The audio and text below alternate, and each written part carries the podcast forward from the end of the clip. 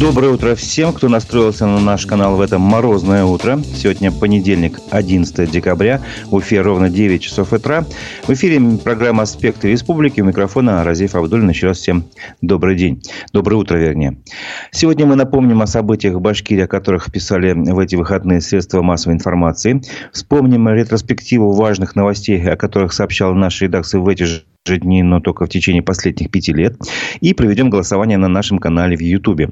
Напомню, трансляция программы идет в Ютубе на канале «Аспекты Башкортостан». Свои вопросы и комментарии я спрошу оставлять именно здесь. Не забывайте ставить лайки. Этим вы поддержите работу нашей редакции.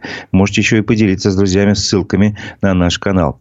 Подписывайтесь и на телеграм-канал «Аспекты», если вы хотите быть э, в курсе оперативной повестки дня. Итак, давайте начнем с обзора прессы.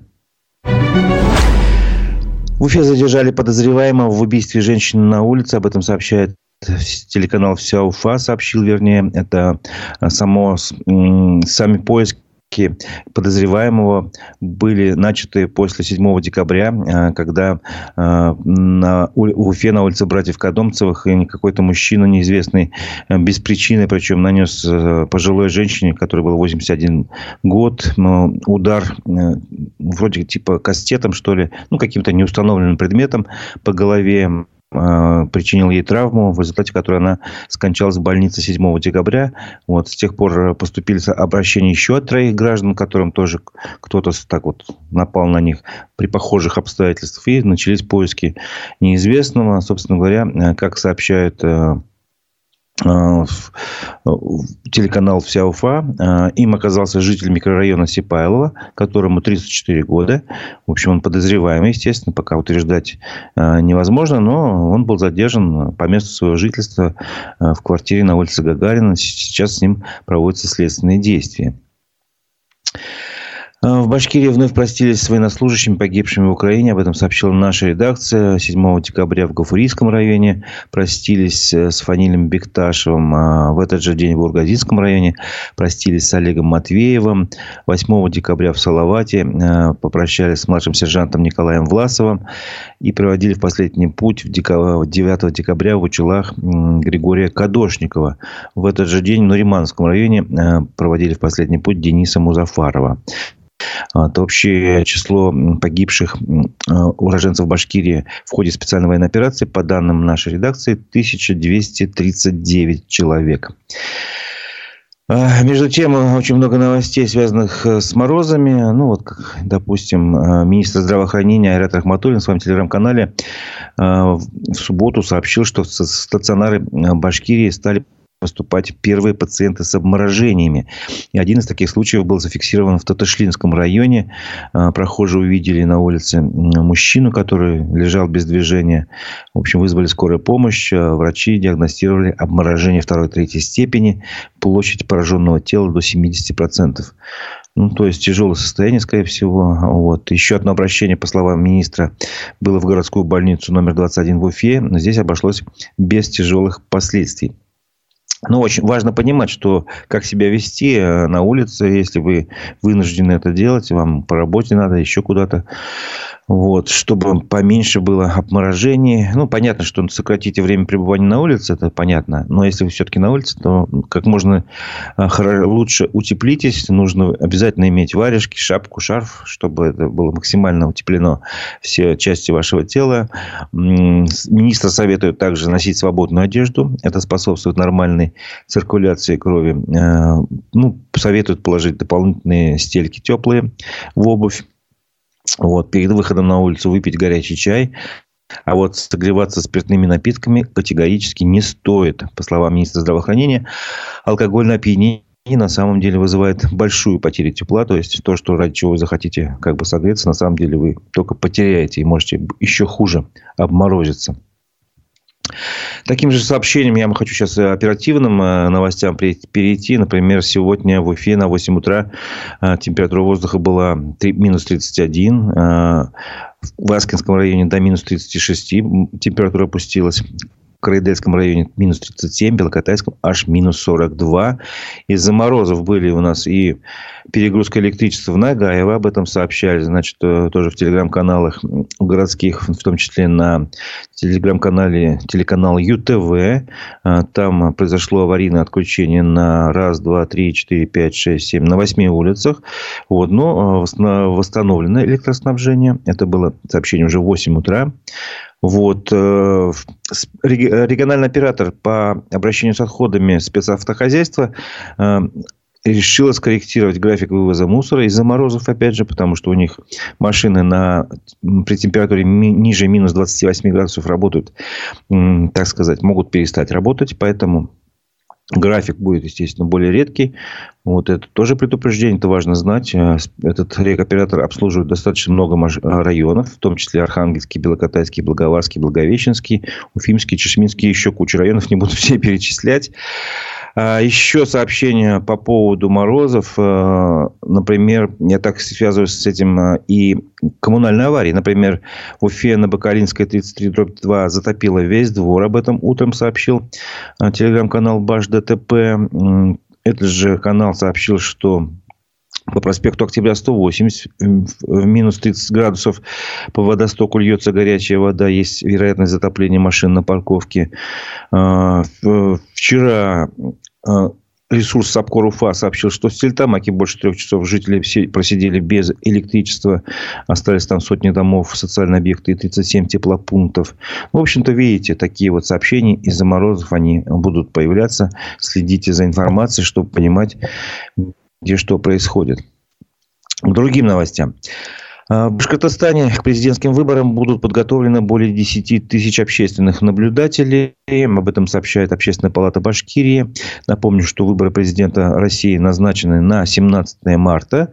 А, но затем, значит, э, уточнение важно, что не только 17 марта будет голосование, но и оно начнется 15, то есть будет идти три дня. Это впервые вообще в России в истории голосование трехдневное на выборах президента. Вот. И в связи с этим, естественно, нужны э, наблюдатели. Общественная палата по своей э, уже традиции, скажем так, у них есть общественный штаб э, по наблюдению за выборами. Они будут готовить кандидатов в общественные наблюдатели. Всего хотят составить, подготовить более 10 тысяч общественных наблюдателей. Этому будет посвящено аж 69 площадок. То есть, на столько, в стольких местах будут их обучать. А, вот. И эксперт общественного штаба Ренат Хабиров считает, что это, в общем, как бы Э, кандидаты в общественные наблюдатели отчетливо понимают свою миссию, которая заключается в обеспечении законности, открытости, прозрачности и гласности избирательного процесса. Ну, вот количество этих наблюдателей, по большому счету, и качество вызывает лично у меня вызывает сомнения, потому что они не помешали тем нарушениям, которые были э, замечены на выборах в Госсобрания Башкирии, о которых мы неоднократно рассказывали. Но, тем не менее, вот такая работа ведется. И я бы хотел э, провести голосование, запустить голосование на нашем YouTube-канале. Итак, вы пойдете на выборы президента России 15-17 марта следующего года. Три варианта ответа. Да, когда, если вы точно решили, знаете, что идете, традицию нарушать не будете. Нет, если наоборот, вы уже никогда, уже давно не ходите и, и, и решили не изменять этой традиции.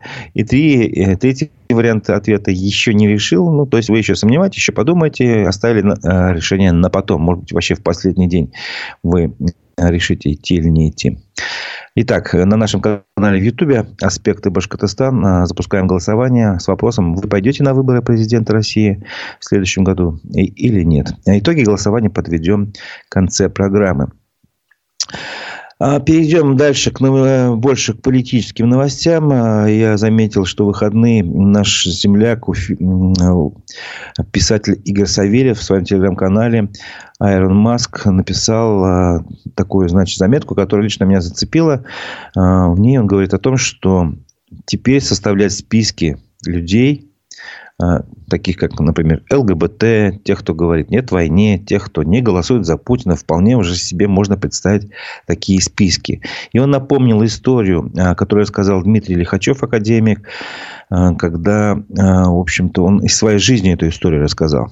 Когда после убийства Кирова в, Питере он встретил в коридоре издательства пробегающую мимо, значит, молодую особу, заведующую отдела кадром, кадров, которая на ходу бросила ему фразу «Я составляю список дворян, я вас записала». В общем. А, и Дмитрий Лихачев сразу понял, что попасть в такой список ничего хорошего не сулит. И тут же сказал «Я не дворянин, вычеркните». И э, объяснил, что несмотря на то, что в его анкете значит, я сын личного дворянина, слово «лично» здесь имеет значение, потому что, значит, это не потомственный. Дети моего дворянства не переходят. У него отец был дворянином, а сам он, а, Лихачев, дворянином уже не считался.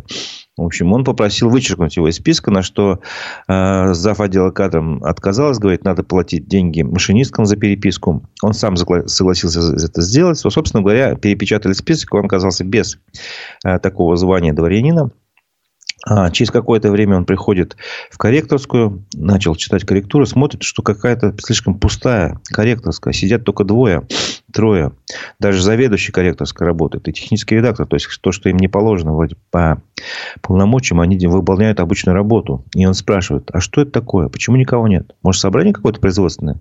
Ему отвечает, что вы не понимаете, что все арестованы? Вот. И одна дама в его издательстве сказала, если завтра не окажется на месте Исаакиевского собора, все сделают вид, что так всегда и было. Ну, это такая вот, э, может быть, отступление лирическое, но тем не менее, я считаю, это важно. Э, это э, замечание писателя нашего Игоря Савельева о том, что, да, Время составлять списки. Вполне уже можно себе представить, что сейчас составляют списки тех, кто в ЛГБТ состоял в движении, поскольку оно признано э, экстремистским. Э, тех, кто не поддерживает специальную военную операцию. Тех, кто не голосует за Путина. Вполне себе можно представить. А, в качестве, например, дополнения к этой же новости, новость о том, что слушание по делу активиста Фаиля Алчинова назначено на 13 декабря. А, э, стала известна дата предварительного судебного заседания. Она, это заседание состоится э, в полтретьего в городе Баймак 13 декабря. Об этом сообщил сам активист Фаиль Алчинов на своем телеграм-канале. Напомню, его обвиняют э, по статье 282 Уголовного кодекса возбуждение ненависти либо вражды э, и, и вменяют ему эпизод с выступлением на сходе, народном сходе в Ишмурзино в Баймакском районе 28 апреля, когда э, там люди выступили против варварской золотодобычи. Решением схода даже сменили главу местной администрации села Ишмурзино. Но, естественно, тогда администрация, э, глава администрации с этим решением не согласился, власть не отдал. Вот. И важным элементом этого, этой истории является то, что глава Башкирии Ради Хабиров э, лично 26 мая обратился к прокурору Башкирии с письмом, где и попросил привлечь к уголовной и административной ответственности Фаиля Алчинова за это выступление на сходе. Он даже представил э, некие образцы перевода его выступления с доказательствами его как раз вот то, что он какие-то нарушил законом, э, пункты законов. А, к другим участникам таких вот, скажем, а, репрессивных действий можно тоже отнести следующую новость. Об этом сообщил Левый фронт. Суд над участниками Уфимской пятерки перенесен на 30 января из-за неявки адвоката. О чем речь? Напомним, что у нас, значит, в марте э, прошлого года в Уфе прошли обыски и аресты ряда левых активистов. Силовики задержали Дмитрия Чувилина и еще около десятка человек. В итоге э, предъявили обвинение пятерым активистам, э, кроме Чувилина еще Павлу Матисову, Рената Буркееву, Алексею Дмитриеву, Юрию Ефимову. И все эти люди, они, естественно, сейчас внесены в реестр экстремистов-террористов. Вот. Им грозят большие сроки, до 15 лет лишения свободы. Вот. Но суд над ними уже начался. А, они были все членами марксистского кружка, поэтому называется это дело, ну, как бы мы, журналисты, называем либо марксистским делом, либо уфимская пятерка звучит, фигурирует, поскольку пять человек из Уфы там фигуранты дела. Вот 8 декабря э, стали уже, э, начался процесс над ними в Екатеринбурге, но процесс почти сразу был перенесен на 30 января из-за неявки адвоката. Это уже второй перенос. Изначально процесс должен был стартовать 19 октября, оказывается, еще. Но тогда суд перенесли из-за того, что не всех успели привести из Уфы в Екатеринбург. Вот. Ну и надо сказать, что всех этих активистов обвиняют в создании террористического сообщества. Якобы в процессе изучения трудов Маркса и Ленина они готовили силовой захват власти. Вот, по версии следствия, происходило это все в период с 2019 по 2022 год. А, ну, могу процитировать. На территории республики действовала террористическая организация, целью которой являлась подготовка к насильственному изменению конституционного строя России. В ходе обысков обвиняемых были обнаружены гранаты, травматическое оружие, емкости с зажигательной смесью, средства средства коммуникации, снаряжение для использования в полевых условиях, экстремистская литература. Вот. И доказательствами того, что э, марксисты готовились к вооруженному захвату власти, следствие считает три текста и две видеозаписи, опубликованные в группе кружка ВКонтакте как раз в этот период времени. Следствие было окончено в марте этого года. Будем следить за этим событием. Тем временем э, издание «Эдель Реали», которое признано средством массовой информации инагентом, напомнило об эпизоде, который произошел в эти же дни в Уфе 42 года назад. Но я считаю важным тоже напомнить и об этой публикации тоже рассказать. А, дело в том, что 9 сентября, получается, 1981 года среди студентов пошли слухи, что накануне в Уфе прошла антисоветская демонстрация. И вот этой, этим событием посвящена заметка а, Идель Реали под названием «Леннон и теперь живее всех живых». Как в Уфе 42 года назад разогнали демонстрацию памяти главного битла. А, лично я с удовольствием, с интересом прочитал эту заметку, потому что и, хоть я тогда мне было 60, получается, 12 лет, что ли, да. 63, 81, посчитаем. В общем, было, я был подростком, скажем так. Но я об этом не знал. Да, я учился в техникуме в этот момент. И, оказывается, в этот момент, 8 декабря, сотрудники МВД и КГБ разогнали в Уфе молодежную демонстрацию памяти Джона Леннона. А, многих ее участников задержали, арестовали на несколько суток, их исключали из комсомола и отчисляли из вузов. И вплоть до перестройки они оставались под бдительным надзором КГБ. То есть, э, я хочу рассказать о том, какие были времена тогда, но тем не менее чем-то э, эти времена напоминают сегодняшние. Один из участников этой демонстрации, нашли журналисты его, Валерий Юсупов, рассказал, что демонстрация шла тихо и мирно по улице Ленина, по тротуарам. Э, идем мимо кинотеатра «Родина», мимо МВД, никто нас не останавливает. Дошли до оперного театра обошли весь квартал УАИ. И вот тут э, подошли снова к оперному театру. И тут подъехали из Кировского РВД. Начали хватать. Вот. А, убежали. Некоторые решили снова вернуться в РВД, чтобы выручить их. На всякий случай зашли в книжный магазин, купили Конституцию СССР. С Конституцией пришли в РВД, а там их встречают такими а, возгласами. А, заходите, что это? Какая еще вам Конституция? Собственно говоря.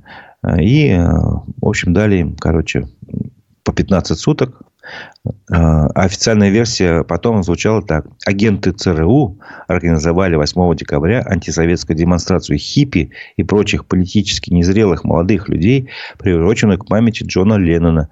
Враги нашей Родины хотели подорвать основы СССР и сбить с пути замечательную молодежь, но это им не удалось. Доблестные работники милиции и КГБ решительно пресекли вражескую акцию, задержав всех участников сборища. Ну, то есть, все вот эти вот ссылки на иноагентов, на Госдеп США и прочее, они и 42 года назад прекрасно проходили э, в официальной пропаганде, в официальных э, как бы объяснениях. Собственно говоря, поэтому вот я эту заметку и привел. Напомню, что на нашем канале в Ютубе «Аспекты Башкортостана» идет голосование с вопросом «Вы пойдете на выборы президента России в марте 2024 года?» Три варианта ответа «Да», «Нет», «Еще не решил». А, подведем итоги голосования. Прошу вас голосовать активно. Не забывайте ставить лайки. Это поддержит работу редакции. Ну, я смотрю, даже комментарии первые появились. Да, что 81 год, что 23 разницы никакой. Конституция страны ничего не значит. Ну, собственно говоря, сложно с вами не согласиться. Вот еще в, в, в этот вариант на выборы ходить надо, иначе твой голос украдут. Э, другое мнение. Выборы с вопросительным знаком. Хоть сегодня результат известен, и сегодня, конечно же, Путин. Э, ну, как бы с вами тоже трудно не согласиться, что результат, по всей вероятности, уже известен заранее. И это не придает никакой, скажем так, интриги. А, вариант «Пойду ну, 17 марта к 19 часам 50 минут, то есть за 10 минут до закрытия, так как на, следующих, на предыдущих выборах прошел вечером, а за сына уже проголосовали». Вот. Он не ходит на выборы. Тут же позвонил сыну, он подтвердил, что он не ходил. Ну, вот, то, собственно говоря, а, на выборы а, вот наши слушатели, читатели, зрители предлагают все-таки сходить по разным обстоятельствам, по разным причинам вы высказываете свое собственное мнение, свое собственное суждение, голосуйте на нашем канале в Ютубе. К другим новостям. Э, издание «Пруфы» опубликовало заметку с таким заголовком «Правительство не ценит их труд. Почему учителя уезжают из Башкирии». Э, собственно говоря, они привели мнение экономиста Рустема Шаяхметова, э, нашего постоянного спикера, как раз он сравнил зарплаты преподавателей и вывел среднюю по республике и вычислил, через сколько лет учителей станет совсем уж мало в нашей а, Башкирии. И все это из-за низких зарплат. Вот. По, ну, Рустам Шахметов приводит мнение министра образования Оренбургской области, который сказал, что если будет слишком большая зарплата в школах, то тогда в профессию педагоги пойдут за длинным рублем, а не по призванию. И, собственно говоря, по мнению Рустема Шахметова, это является отражением позиции власти, считающей, что учитель зарплата не должна быть высокой.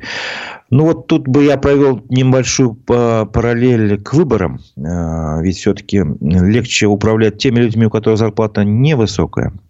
И тогда легче нарушать, вернее, диктовать, чтобы как себя вели те же самые учителя а, во время выборов, чтобы они, собственно говоря, ну, закрывали глаза на некоторые странности во время выборов. И почему процедура именно подсчета голосов нарушается, собственно говоря, то же самое в тех же школах.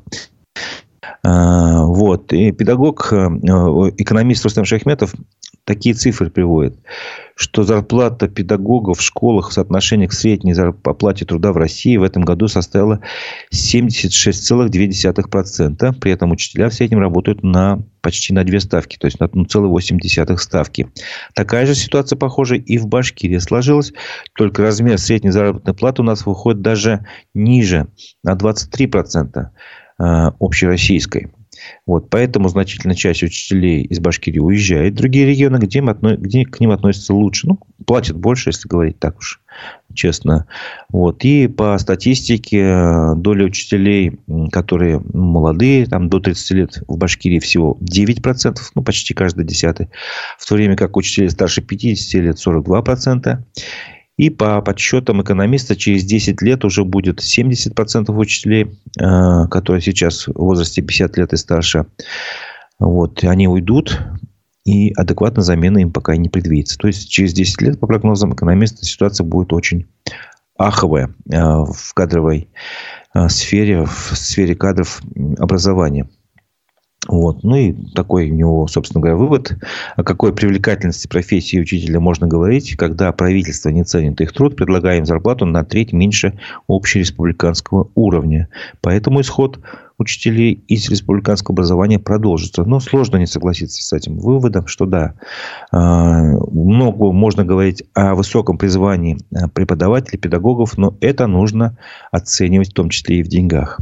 То есть, если преподаватель думает о том, как ему себя накормить его свою собственную семью, больше, чем, допустим, о том, как а, качественно провести урок, сами понимаете, насколько качество образования будет у нас, высокое или низкое. А, продолжим а, обзор прессы республиканской. УФА-1 очень хороший такой фоторепортаж опубликовал, который называется «Страх и ненависть в автобусе». А, они собрали фото с толпами на уфимских остановках и давками в салонах. Ну, собственно говоря, это надо посмотреть. Об этом рассказывать сложно. Фотографии пересказывать вообще, я думаю, невозможно. Но меня лично зацепило то, что, глядя на эти фотографии, я узнал самого себя в молодости, когда я ездил из Черниковки в телецентр, э, всегда приходилось пробиваться сквозь толпу, забиваться, как сельди в бочке, значит, в автобус. Причем даже автобусы были такие двухмашинные, помните, гармошки их называли. И там было много народу толпами. От этого это как бы проблема не решала. И я смотрю, то, что было, ну, условно, там 30 лет назад, оно ничего не поменялось. К сожалению. Очень жаль. Хотя, казалось бы, сейчас, что мешает? Да, у нас есть искусственный интеллект, нейросети, умные остановки, там, э, всякие компьютерные программы. Э, можно исследовать пассажирские потоки так, что можно наладить график настолько идеально, что э, ну, в вечерние часы и утренние часы пик побольше транспорта, в другие время там, с другим интервалом можно все сделать очень, ну, скажем, как минимум оптимально.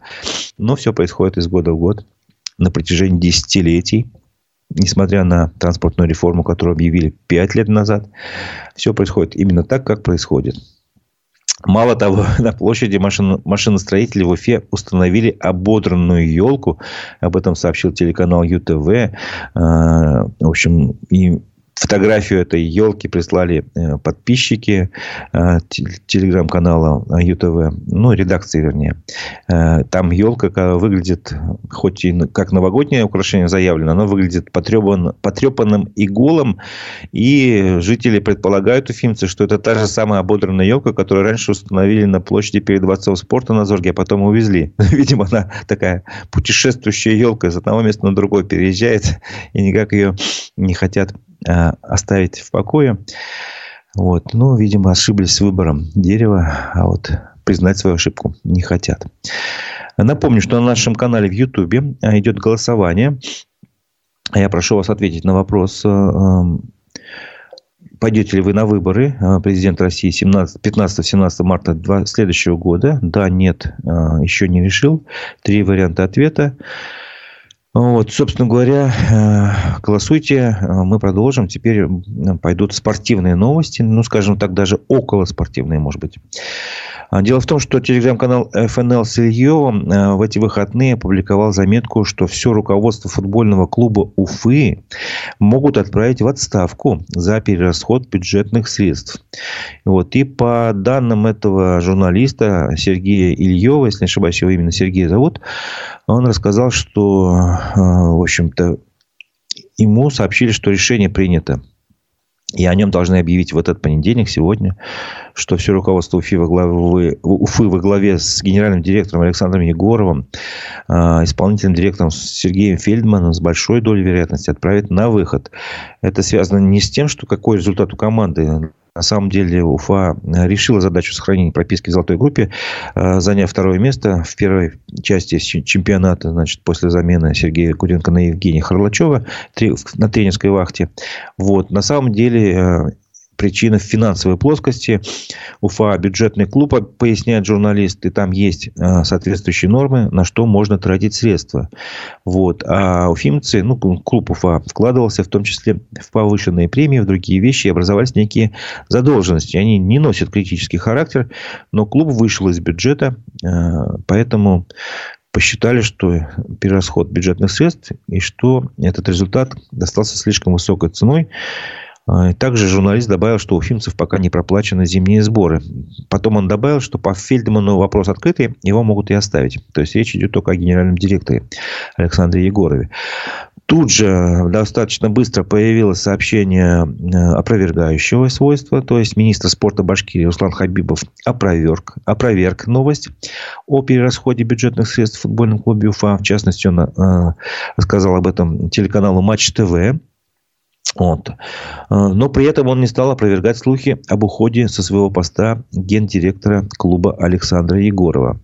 Когда э, министра спросили, собственно говоря, про перерасход бюджетных средств, он ответил, что это не соответствует действительности.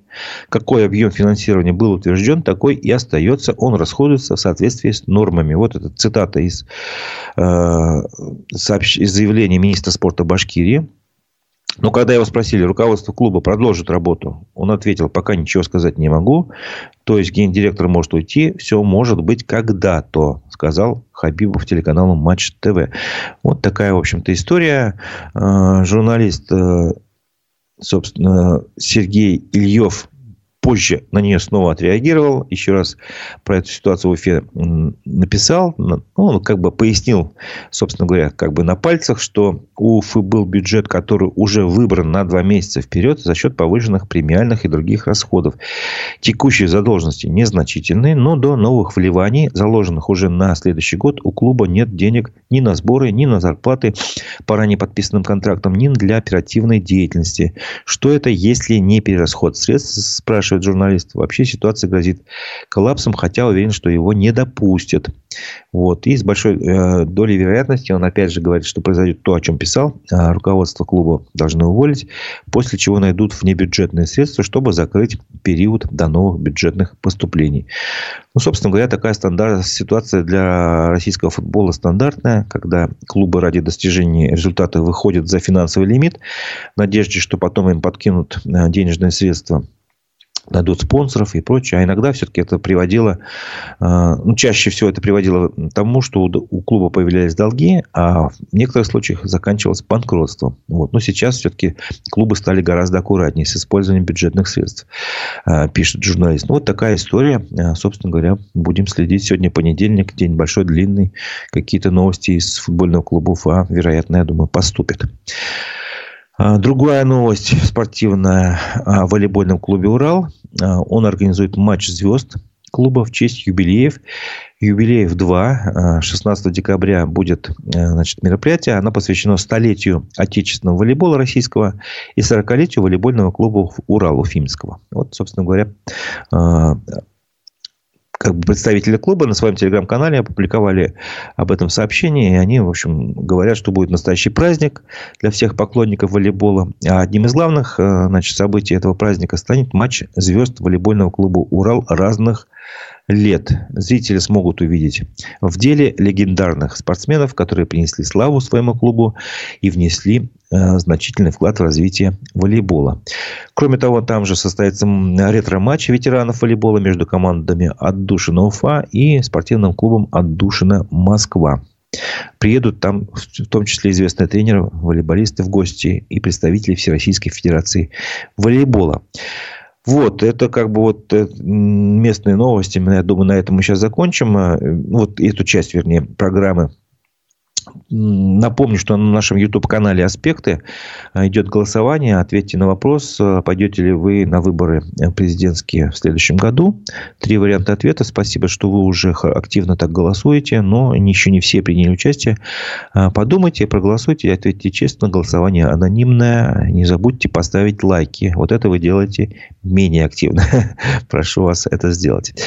А теперь мы перейдем к нашей традиционной понедельничной рубрике «Ретроспектива». Напомним о том, какие новости были, мы считали важными, освещали их э, в эти же дни, э, год назад там и по ступеньке до 5 лет дойдем. Итак, год назад, 9 декабря, э, было такое сообщение, что за 11 месяцев в Башкирии выявили 1146 преступлений коррупционной направленности.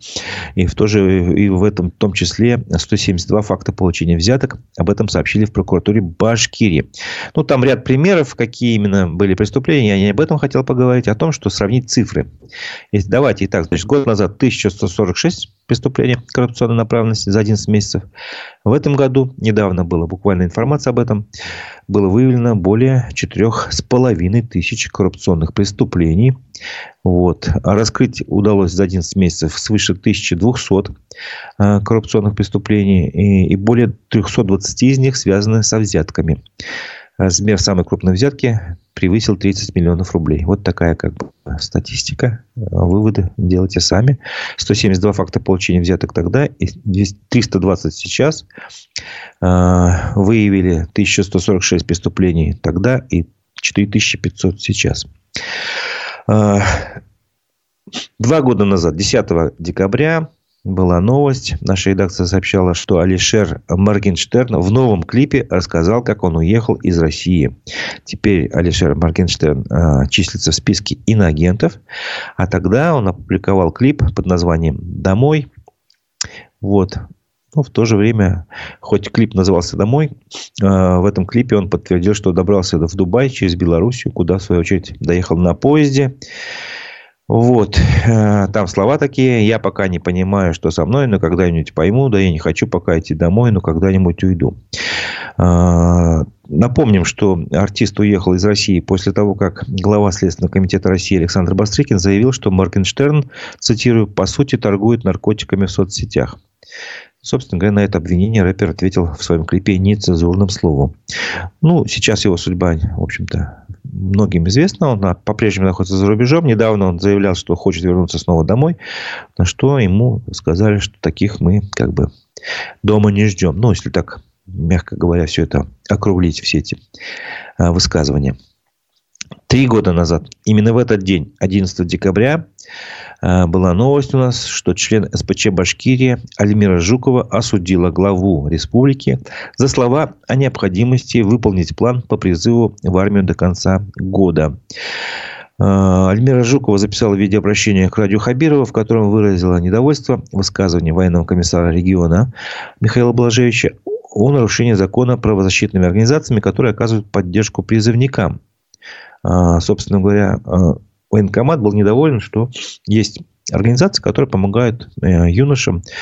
А, по словам Жукова, есть случаи, когда, например, у них есть заболевания, несовместимые с военной службой, а их, тем не менее, забирают из дома насильно сотрудники правоохранительных органов.